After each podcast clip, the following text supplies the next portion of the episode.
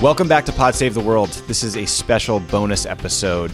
Later this week, on the normal time, I'm going to release an interview with Senator Mark Warner, who is the vice chairman of the Senate Select Committee on Intelligence. We're going to talk about what the committee does, the Russia investigation, and a lot of the uh, issues around Chairman Nunes you've been reading about and Trump's alleged ties and connections with Russia. But in addition to that, I wanted to talk about what happened in Syria last week, uh, not just Trump's military strikes, but the evolution of the crisis from 2001 till today. So I got on the phone earlier with uh, Colin Kahl, who is a Middle East expert. He was Vice President Biden's national security advisor, and it was a Middle East expert at the Pentagon. And we talked through, you know, how we got here today, all the background, all the context. So I think you guys will appreciate it. It is a, a thoughtful, mostly nonpartisan look at a very, very challenging situation in Syria. With me today is Colin Kahl, who from October of 2014 to January 2017 was Deputy Assistant to the President and National Security Advisor to the Vice President. And from February 2009 to December 2011, Colin was the Deputy Assistant Secretary of Defense for the Middle East at the Pentagon. So there are very few people with more experience in working the problem of Syria and the broader challenges in the region than Colin. And he is now a professor at Georgetown University's Edmund A. Walsh School of Foreign Service. So, Colin, thank you so much. Welcome to the pod. It is great to have you. Great to be with you, Tommy. All right, so let's talk Syria. I think everyone is focused on President Trump's decision to launch this cruise missile attack last week. But I was hoping to start where closer to the beginning, the origins of the Syrian civil war, because I think understanding how we got here is important to understanding what he did. So, most people point to December 2010 as the origin of the broader Arab Spring. That was when a Tunisian fruit vendor who had been humiliated by the police lit himself on fire in protest, literally. And that self immolation led to protests across Tunisia and across the region. The protests in Syria started in March of 2011 when some teenagers in the city of Daraa who had spray painted slogans on a school wall were arrested and tortured Demonstrators took to the streets to protest their treatment. Government forces shot at them. This led to more protests and calls for Assad to step down. So, Colin, initially, I think people were hopeful about these protests. Syria is very different from Egypt, but there was hope that Assad might be deposed in a popular uprising like Mubarak. And even at the time when you know the conflict dragged on, there were times when it seemed like the momentum was firmly against Assad. Do you think that without intervention of outside forces, Assad might have been gone today? Did you share optimism at the beginning of this civil war? Yeah, no, your lead-in is is totally right. You know, uh, the protest started in mid-March. It was in the context, uh, you know, against the backdrop of demonstrations across the entire Arab world. You know, you had Tunisia and Egypt, like you mentioned, but you know, in mid-March, you were also uh, seeing uh, uprisings in Libya. You were seeing protests in Yemen and Bahrain and elsewhere. And because the revolutions in Tunisia and Egypt have been largely peaceful, I, I do think there was hope uh, that uh, basically other dictators could be pushed uh, aside. Uh, and that was certainly, I think, the hope of a lot of us in the Obama administration uh, at the outset of the uprisings uh, in Syria. Um, but that said, uh, I, it got dark pretty early. I mean, as yeah. you mentioned, uh, you know, this kid, uh, these kids, you know, spray paint graffiti uh, in Daraa. It sets off these protests. There's violence uh, uh, right off the bat. I think Assad, uh, you know, seeing what happened to Mubarak and seeing what happened in Tunisia was pretty dead set uh, against it happening in Syria, and so he escalated to violence a lot earlier uh, than a lot of the other uh, uh, leaders in the region, uh, and it started in motion this kind of vicious cycle in which there'd be protests, then the regime uh, would uh, engage in violence, and the protesters would shift shift their demands from reform to regime change. The regime would engage in more violence, and it just kind of spiraled. Uh, and by the summer, uh, we were starting to see the early signs uh, of an insurgency. Yeah. And, and one thing you hear a lot about when people are talking about Syria is sectarian violence or fighting between Sunnis and Shiites. Before the Syrian civil war, in 2011, the country was 60% Sunni Arabs, 12% Alawites, and then I think 9% Kurds, 9% Christians. The ruling class in Syria, including Assad and his, his top cronies and military aides, are Alawites, who are basically Shiites. Can you talk a bit about how sectarianism has contributed to the war and the many ways it has, you know, led Syria to become a proxy war?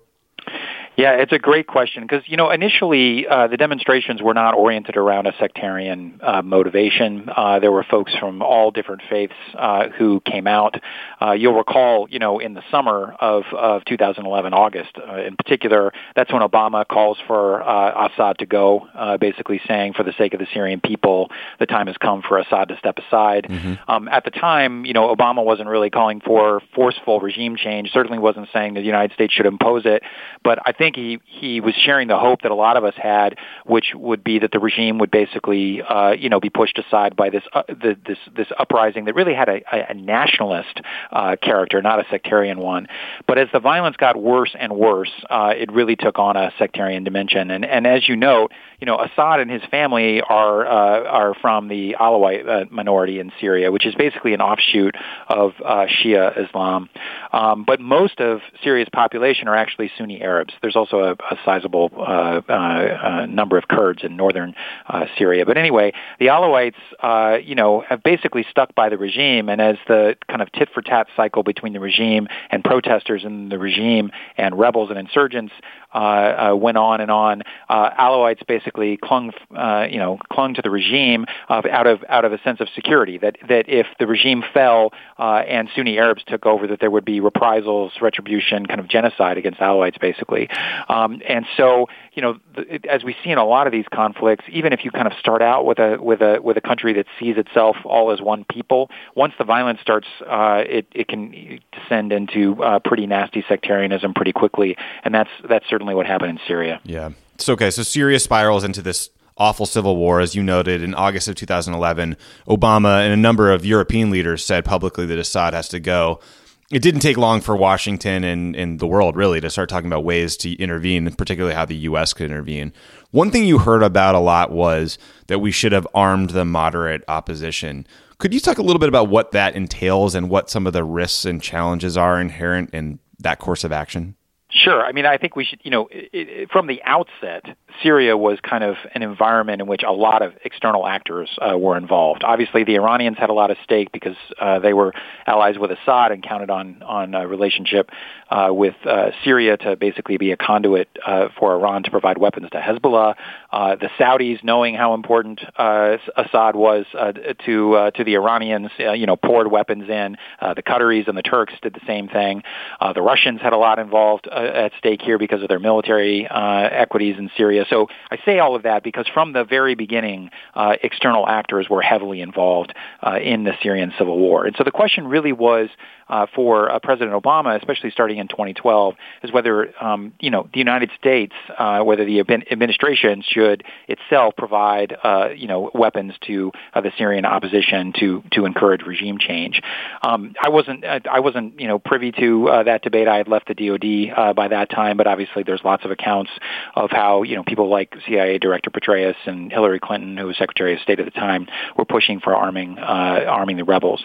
I will say that um, you know, during that debate and the debate about the opposition uh, after 2012, Obama, you know, worried about the fact that we didn't really know who these guys are. I think for your right. listeners to keep in mind, a lot of our intelligence focused on Syria prior to the Arab Spring was understandably focused at the Syrian regime and the Syrian military because those who are who our adversaries were. We didn't actually know a lot about uh, a lot of the folks who ended up being uh, the armed opposition in Syria. And Obama was was afraid that if we you know, dumped a bunch of weapons into into the hands of groups we didn't have a lot of confidence in, they would inevitably find their way into the hands of extremists like Al Qaeda or the or the group that became uh, known as the Islamic State. And proof of that was that when the Saudis, the Turks, the Qataris, and others dumped a bunch of weapons on the opposition, a lot of those weapons did find their hands right. uh, their way into the hands of extremists. So it was quite risky. I think the other thing that the president didn't really understand from uh, you know as it related to those who were advocating uh, for aiding the opposition was exactly what their theory of the case was.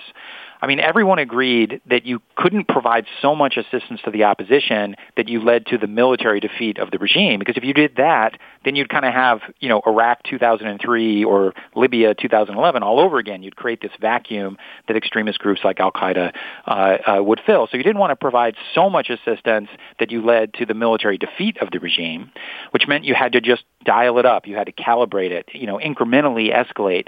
And then the president would ask, okay, well, tell me, how do I get Assad to step aside, given that Assad is, you know, for him to step aside, that's an existential decision. How do you get a guy to make an existential decision mm-hmm. based on incremental uh, escalation. It just didn't it just didn't make any sense. So there was really kind of no theory of victory, and I think Obama worried that it would just be pouring a lot of weapons into an environment in which everybody else was already pouring more weapons and escalate the conflict. And the last thing I would say is all of that said, it's actually a myth that Obama never helped the opposition. I mean, right. I think that debate happened in 2012, mm-hmm. but by 2013, uh, you know, just look at the press reporting. Uh, the United States is pretty actively helping the opposition in Syria. Right. So, and you know what? It, it hasn't actually proved all that effective. Yeah, that's a very good point and something that I think does get lost in this sometimes. So, in one you know good example of how complicated it would be if the regime were to fall or if there were to be a military defeat is the stockpile of chemical weapons that Assad had just a quick snapshot. I mean, we estimated that Assad had 1,300 metric tons of chemical weapons distributed across 45 sites in Syria, which constituted the third largest stockpile in the world. Can you talk a bit about why chemical weapons are treated differently than normal weapons by the international community, why they're so dangerous, and why we, you know, you've seen both Obama and now Trump talk about taking military action to deal with chemical weapons, even though there's a broader and much more costly in terms of the deaths of civilians, a conventional war going on in the backdrop? Yeah, it's a great it's it's a great question. Uh, I mean, yeah, I mean, you, as you noted, uh, Syria had something like 1,300 tons. I think that's that's on the order of like 10 times as many chemical weapons as Saddam Hussein was accused wow. by the Bush administration of having before the Iraq War. So it was a huge stockpile. Um, I mean, really, this goes back to you know World War One and the horrendous effects of chemical weapons during uh, uh, during that war and the efforts through the Chemical Weapons Convention to outlaw these most barbaric uh, of weapons. And I think you know the the kind of the customary and formal laws of armed conflict that have emerged over uh, you know the, the the centuries recognize that all war is hell, but try to put certain constraints on uh, the most hellish forms of warfare, and chemical weapons are right up there. And obviously, they're you know they're lumped in with nuclear and biological weapons as weapons of mass destruction. And there are a lot of uh, you know analysts who believe that they that you know chemical weapons aren't nearly as bad uh, as biological and nuclear weapons, uh, uh, but uh, nevertheless, uh, they're quite devastating. And and you know you saw that with thousands of people gassed uh, by Saddam Hussein uh, in the in the 1990s. You saw it uh, in the 1980s during the Iran-Iraq War when uh, thousands of Iranians uh, were uh, were gassed uh, by Saddam Hussein. So these are brutal weapons, and I think one of the things that you know Barack Obama and Donald Trump are very different people in almost every way, uh, but I think they both uh, recognize that uh, it would be a very it would be a much more dangerous world if we sent the signal uh, that it was acceptable uh, for countries to use these weapons in warfare. Yeah, and so that's a great sort of helpful explainer about why we got to this question of the red line. So. In August of 2013, Obama first articulated the red line. I think the quote was We have been very clear to the Assad regime, but also to other players on the ground, that a red line for us is we start seeing a whole bunch of chemical weapons moving around or being utilized. That would change my calculus. I was on the NSC at that point. I was in the briefing room that day. And I think there's a couple things that people don't remember about that comment, which well, the first was we had intelligence that led us to believe that a chemical weapons attack could be imminent, and that comment was intended as a deterrent. Um, the other thing that gets lost is the moving around part of the statement. The concern wasn't just that Assad would gas his own people, it was that he might give chemical weapons to terrorist groups like Al Qaeda or more likely Hezbollah to attack Israel or U.S. personnel in the region, etc. So, oh, I'm sorry. The the red line comment was August of 2012, not 2013, because then in August of 2013 the Syrian military launched a chemical weapons attack on a rebel controlled neighborhood near Damascus, and that killed approximately 1,500 civilians, including more than 400 kids. So, this brings us to this whole debate about what to do. Obama reportedly received a series of options to respond militarily. You weren't in the government at the time, which hopefully means you can speak a little more freely about this than those who were. But can you talk about what kind of options he might have been able to consider to respond? Yeah, it's a, it's a it's a great laydown, Tommy, and and I mean, uh, as you said, this really started a, a year before that attack uh, in the summer of 2012, when when Obama made that red line statement in the context of the intelligence that you that you pointed to. Um, you actually get some small uses of chemical weapons uh, in the spring of 2013, and that leads uh, Obama to approve in mid-June, uh, doing more to help the Syrian opposition. Um, but yeah, I mean, the big kind of turning point for the president was that August 21st uh, attack outside of Damascus that killed all those people and all those kids. And you know, the the president huddled uh, with his NSC three days after that to review the intelligence and and some of the options. And at least according to the reporting, you know, basically, uh, you know, what he said was, "quote When I raised the issue of chemical weapons last summer, that is during the Redline comment, mm-hmm. this is what I was talking about." Mm-hmm. So, uh, you know, immediately the president authorized the Pentagon moving, um, uh, putting together kind of target packages and moving five Aegis destroyers into the eastern Mediterranean to be positioned to launch Tomahawk cruise missiles um, into uh, Syrian air bases. I think it's important, though, uh, for your listeners to recognize that the strike that Obama was contemplating um, was considerably larger than the one that we saw last week that the Trump administration uh, uh, uh initiated. Um, it, it, probably contemplated dozens of targets, wow. a combination of air bases uh, and uh, regime command and control. and the idea was uh, actually not to go after the chemical weapons because there was a lot of concerns about collateral damage if you blew up these kind of plumes of chemical weapons, or that you could, you know, uh, make the chemicals uh, more prone to being uh, stolen. Um, there were a lot of reasons why you wouldn't go after the chemicals themselves, but what the administration thought was you could go after the regime's ability to deliver those chemical weapons, right. um, you know, through the use of their aircraft and their air bases.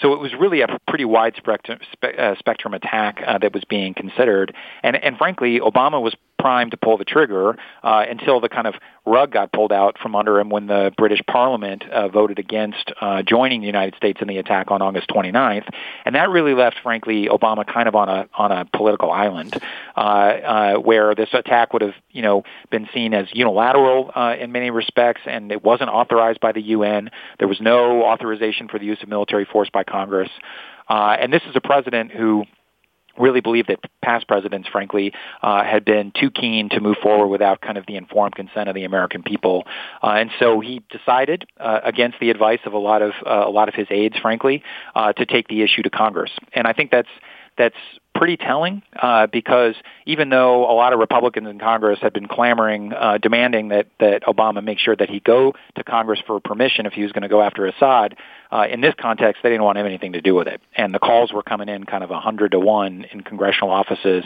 against you know approving uh, an attack on on Syria. Um, so look, it left the, the president in a difficult position. Um, I mean, fortunately, uh, the Russians basically came forward with a proposal um, uh, in early uh, the second week of September, I think, of uh, 2013, and we negotiated an arrangement with them whereby they put pressure on Assad to declare his chemical stockpiles and hand them all over uh, for destruction. And and I know a lot of Obama's critics basically say, look, that guy was feckless. He didn't really, you know, he didn't really intend to strike Assad. Uh, but I think the Russians took him seriously, which is why they looked for a face-saving way out to get rid of all these weapons. And as you said, we ended up destroying about 1,300 tons. Um, he clearly had a small residual stockpile uh, left over because he used it to gas uh, some of his own people uh, on April 4th of this year. Um, but the situation would be far worse if he had that enormous stockpile still laying around. You're listening to Pod Save the World. Stick around. There's more great show coming your way. Pod Save the World is brought to you by Blinds.com. Window treatments is one of those sad, soulless, adult sounding terms for something necessary but boring as hell your blinds. You do not even think about them until you move or they break and there's light streaming into your bedroom at 6:30 in the morning and you are super pissed off. When they're right, everything in your home looks better. When they're wrong, everything in your home looks cheap. So let's be honest, taking the time to pick out and buy blinds sounds expensive and boring, and installing them yourself is a non starter. None of us are capable of doing that, and no self respecting adult wants to figure it out. But Blinds.com makes it really easy for you. If you don't know what you want or if you don't know where to start, go to Blinds.com to get a free online consultation. You just send them pictures of your house, and they send back custom recommendations from a professional for what will work with your color scheme, your furniture, and the rooms in your place. They'll even send you free samples to make sure that everything looks as good in person as it does online, and every order gets free shipping. That's a big deal. And this is the best part. If you accidentally mismeasure or pick the wrong color, or if you screw up, Blinds.com will remake your blinds for free. You heard that right. If you screw up, Blinds.com will remake your blinds for free. They've really made it easy for you. There is no excuse to leave up those mangled blinds that make your place look like the set from The Wire. That is a hell of a good TV show. For a limited time, get up to 20% off everything at blinds.com when you use promo code crookedworld.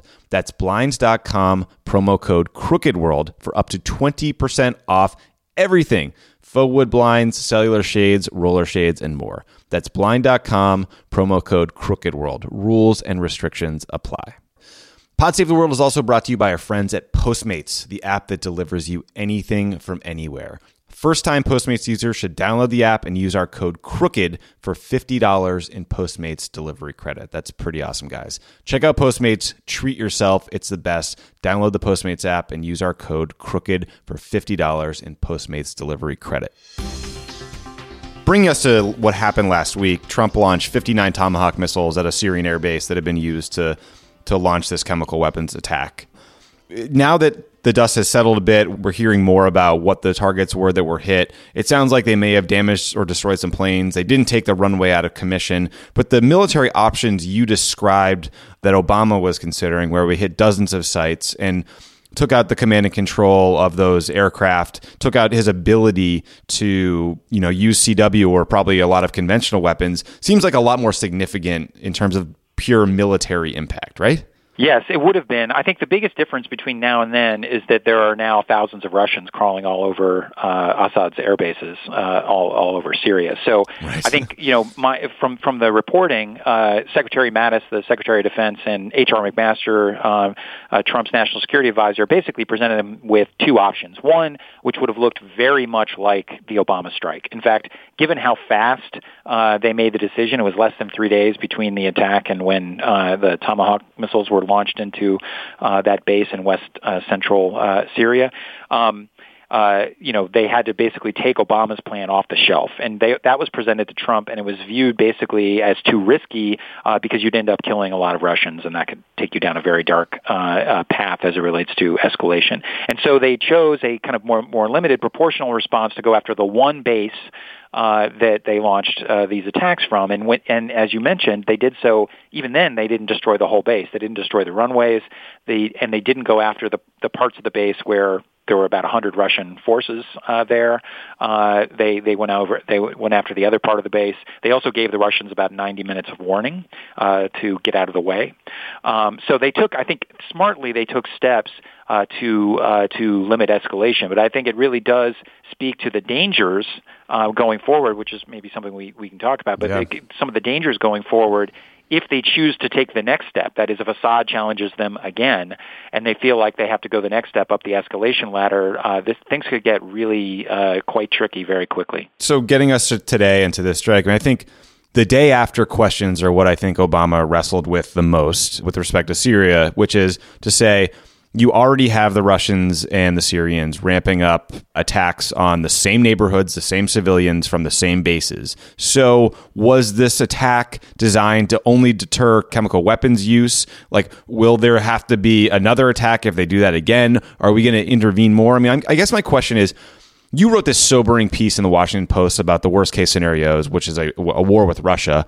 I'm wondering what your take is on what happened last week and if you could walk us through you know some of the slippery slope arguments that are inherent in any action like this yeah, well, look, I mean, first of all, if, at the very least, what the Trump administration did was try to send a signal to Assad that he shouldn't fire off any more chemical weapons. Right.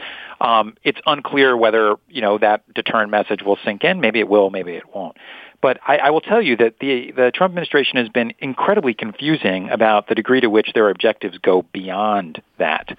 I mean, uh, you know, are the U.S. Uh, ambassador to the UN, Nikki Haley, you know, said the other day uh, that the purpose was actually to create pressure on Assad for regime change. And then on the same day, Tillerson, the Secretary of State, comes out and says, no, no, no, no, no, it was just about chemical weapons and nothing else as it relates to our posture, you know, toward the Syrian regime has changed. And then H.R. McMaster, the National Security Advisor, comes out and suggests that it's a mix of both, that it's about right. chemical weapons, but it's right. also about putting uh, political pressure.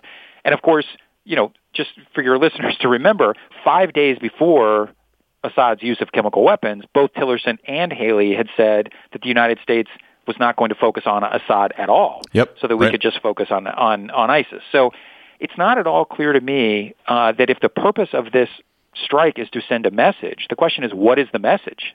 And uh, it and it's it's pretty murky. And meanwhile, you have all of these voices, uh, you know, all of this pent up demand for the United States to jump in uh, to the war in Syria. You hear, you know, hawks in Congress, people like Senator John McCain and Marco Rubio, who have already come out calling for Trump uh, to do more airstrikes, impose no-fly zones, uh, send more uh, aid to the opposition.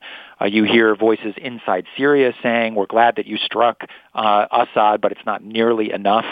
Uh, you have to do more." Uh, you, you have regional allies like Turkey, who have long dreamed of dragging us into a war with Assad, saying that the strike was insufficient and that we need to do more with no-fly zones, more strikes, et cetera. So the demand to do more uh, is is going to be uh, pretty significant, and it's one of the things, frankly, that Obama worried about as it relates to you know kind of slep- stepping on the slippery slope into this quagmire. But the stakes of doing that are pretty high, because think think about what the Trump administration just did. They basically said we didn't want to do a big attack because that would kill a bunch of Russians, so we did a little attack. Uh, um, but maybe that signals to Assad and, and, Russia that they're actually not willing to do a bigger attack. And if that's right. the case, maybe they won't be deterred, and maybe they poke, they poke and they prod and they test, uh, and they do another thing that provokes uh, uh, Trump and challenges his manhood, and suddenly the political pressure, uh, you know, grows again for him to take the next step, and he does do something that kills a bunch of Russians, or he puts a no-fly zone over Syria that creates incidents between American and Russian planes. And suddenly you're in the thick of it with a nuclear armed power. So things could get very dangerous very quickly, which is, I think, one of the reasons why you know, Obama was so reticent about going down this road. You're geeking out with me on Pod Save the World. More on the way. Pod Save the World is brought to you by The Great Courses.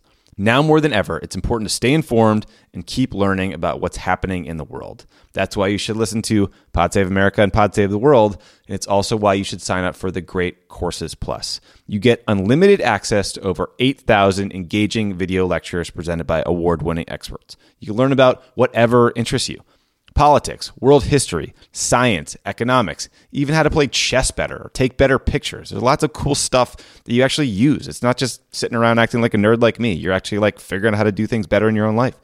New courses are added all the time. You can stream them from your smartphone, your tablet, your laptop, or your TV. You can start and pick up again from any device. Make your commute into something useful, guys. You don't have to refresh Twitter 3,000 times in a row like I do. The Great Courses Plus has a fascinating course that everyone should watch now. It's the surveillance state. Big data, freedom, and you. A cybersecurity expert named Paul Rosenzweig explores our government's role in providing security from threats like digital espionage, hacking, while at the same time preserving our rights to privacy and freedom. I watched the course. It was a little bit scary at times, but a comprehensive and thoughtful look into like a really complicated set of issues. And I think, you know, this is something I've wrestled with over time. You guys heard me talk to Glenn Greenwald about this. It was a really compelling lecture. I recommend you check it out. It's a great primer for any, you know, future research you want to do. Sign up for the Great Courses Plus as a listener of Pod Save the World, and you'll get a free trial by using our special URL, thegreatcoursesplus.com slash crookedworld. Sign up now at thegreatcoursesplus.com slash crookedworld. That's thegreatcoursesplus.com slash crookedworld. You will not regret it. You will be smarter. It is interesting. Check it out. Trust me. I think the people who have worked on this as closely as you have, I, I hear sympathy in your voice for President Trump because this is a really hard problem and a really tough set of decisions. And, and you know, I think the now what questions. I mean, you have people talking about increasing arming of the rebels, creating a humanitarian corridor to protect civilians, imposing a no fly zone over Syria. These are big, heavy military footprint, some of them policy options. I'm wondering, like, what do you think is the path forward here? Can you help us understand why some of these are so difficult, these options? Yeah, I mean, I think there. Look, let's let's kind of uh, think about the options that would directly go after Assad's capability to, you know, use his air force. You could either do standoff strikes, uh, you know, a lot more Tomahawk missiles into a lot more bases. Uh, the risk there is you're going to kill a bunch of Russians. Um, you could also uh, impose a no-fly zone over parts of northern or southern uh, Syria. Uh, that could also produce incidents uh, not only with the Syrian Air Force but with the Russian Air Force. But even if it uh, didn't, uh, you'd have a lot of demands from the Pentagon, where I worked, to basically start by, uh, you know, uh, destroying all of Syria's air defense network so that our planes can fly around safely. Um, uh, and even if we didn't decide to do that, the Russians and Assad, once we declared a no-fly zone, could start orienting their radars. Uh, and you know, they have some of the most advanced air defense systems in the world, especially the Russians. In Syria, they could start painting our our aircraft, which would create incentives for us to blow those radars up uh, and you could and you could get uh, incidents. And then there's just the opportunity costs. Uh, even if you could avoid escalation uh, somehow, there's an enormous opportunity cost. Keep in mind, we are already fighting a war in Syria. We're fighting a war against the Islamic State in right. northern Syria, right. Uh, and and the Pentagon would always tell us if you want to enforce a no-fly zone, you're talking about hundreds of aircraft, and every one of those aircraft policing the no-fly zone is an aircraft that can't be bombing the Islamic State. Every you know intelligence, surveillance, and reconnaissance drone that we put over the no-fly zone is one we can't put over Raqqa, uh, uh, you know, ISIS's capital uh, in in Syria. Uh, and if the Russians and Assad uh, orient their air defenses in a way uh, that make it riskier for our pilots to fly in northern Syria, then that also complicates the counter-ISIS campaign. So it's not just the risks of escalation; it's also that you know, I think the Trump administration has said defeating ISIS is the wolf closest to the shed. Well, there's all sorts of ways in which expanding this war against Assad could make that more difficult. So I am sympathetic uh, to uh, to the conundrum uh, uh, that that they're in, um, and I just think you know my experience in the Middle East is it's a lot easier to get into these things than to get out of them. Yeah, it seems like that would be the lesson of the Iraq War that Washington would learn, but we haven't. Although, look, I mean, I, I don't want to sound glib. Like anybody who's worked on Syria, who worked in the Obama administration and foreign policy, is doing a lot of soul searching and probably will for a very long time about how we got to a place where hundreds of thousands of people died. There is just untold amounts of human suffering that are just beyond belief. What do you think the international community can do to come together to try to get to a political resolution in Syria, to try to help people who are suffering? If people are listening, is there anything they can do? Yeah, well, first, I mean, there's all sorts of charities that work uh, to provide humanitarian assistance, um, and people can do, uh, can and should do that if, if, if you know they have it within their means. Uh, I, look, I do think there's some things the Trump administration uh, can and should do. For one thing, you know, Trump said he was basically. Uh, uh, uh, convinced uh, to do those missile strikes into Syria because of the images of all those dead kids. Uh, well, guess what? Uh, there are thousands and thousands and thousands of other kids just like that who are trying to flee Syria, the same types of refugees that Trump is trying to block uh, from coming into this country, uh, that countries like Canada have so generously uh, let in, and, and that the Obama administration uh, was trying to increase uh, the number of Syrian refugees that could get into this country. So instead of creating this phony security rationale for the travel ban and the refugee ban, uh, you know, Trump could be, you know, a human being and, and a compassionate one and let these folks in. Yeah. That's one thing yep. uh, he could do. The other thing he could do is not make proposals to slash uh, the budgets of the State Department and USAID by a third, uh, which will make it much more difficult for us to address uh, humanitarian uh, issues like this, not only in Syria but in Africa and a whole bunch of other places. The very last point is I do I do think they have a diplomatic opportunity this week. You know, Rex Tillerson gets on a plane uh, tomorrow uh, to head to Moscow for meetings uh, on Wednesday, uh, and they have a moment where this strike provides a little bit of leverage. Uh, but what they have to have is a strategy and a plan to figure out if there's a diplomatic path forward that uh, Russia can live with and they can get Assad to accept. And if they're not willing to go all the way uh, to pressuring uh, Assad to the brink of defeat, which I do not think that they are willing to do, then they are probably going to have to look for a face-saving way out. And maybe that means basically taking the facts on the ground in Syria now, where the country is kind of broken up into about half a dozen different uh, segments that are kind of have oh, you know the influence of certain opposition groups and external actors, trying to use that as a foundation for a ceasefire that's enforced by all the external parties, and then maybe driving to a political solution that that doesn't immediately remove Assad, but at least diffuses power away from Damascus and gives people in opposition areas a lot more control over their fate. Even that might not work, but I think that's the type of creative solutions they should be thinking about right now. Colin, I really wish you were still in government working on this stuff. Thank you for that very sobering, honest, nonpartisan take on what happened, how we got here, and, and, what could be done moving forward, man. I really appreciate it. And everyone should read your op ed in the Washington Post. I'll tweet out the link later today because it was really a thoughtful explanation of all the risks involved here. Sure. Good to be with you. All right. Thanks, buddy. Talk to you soon.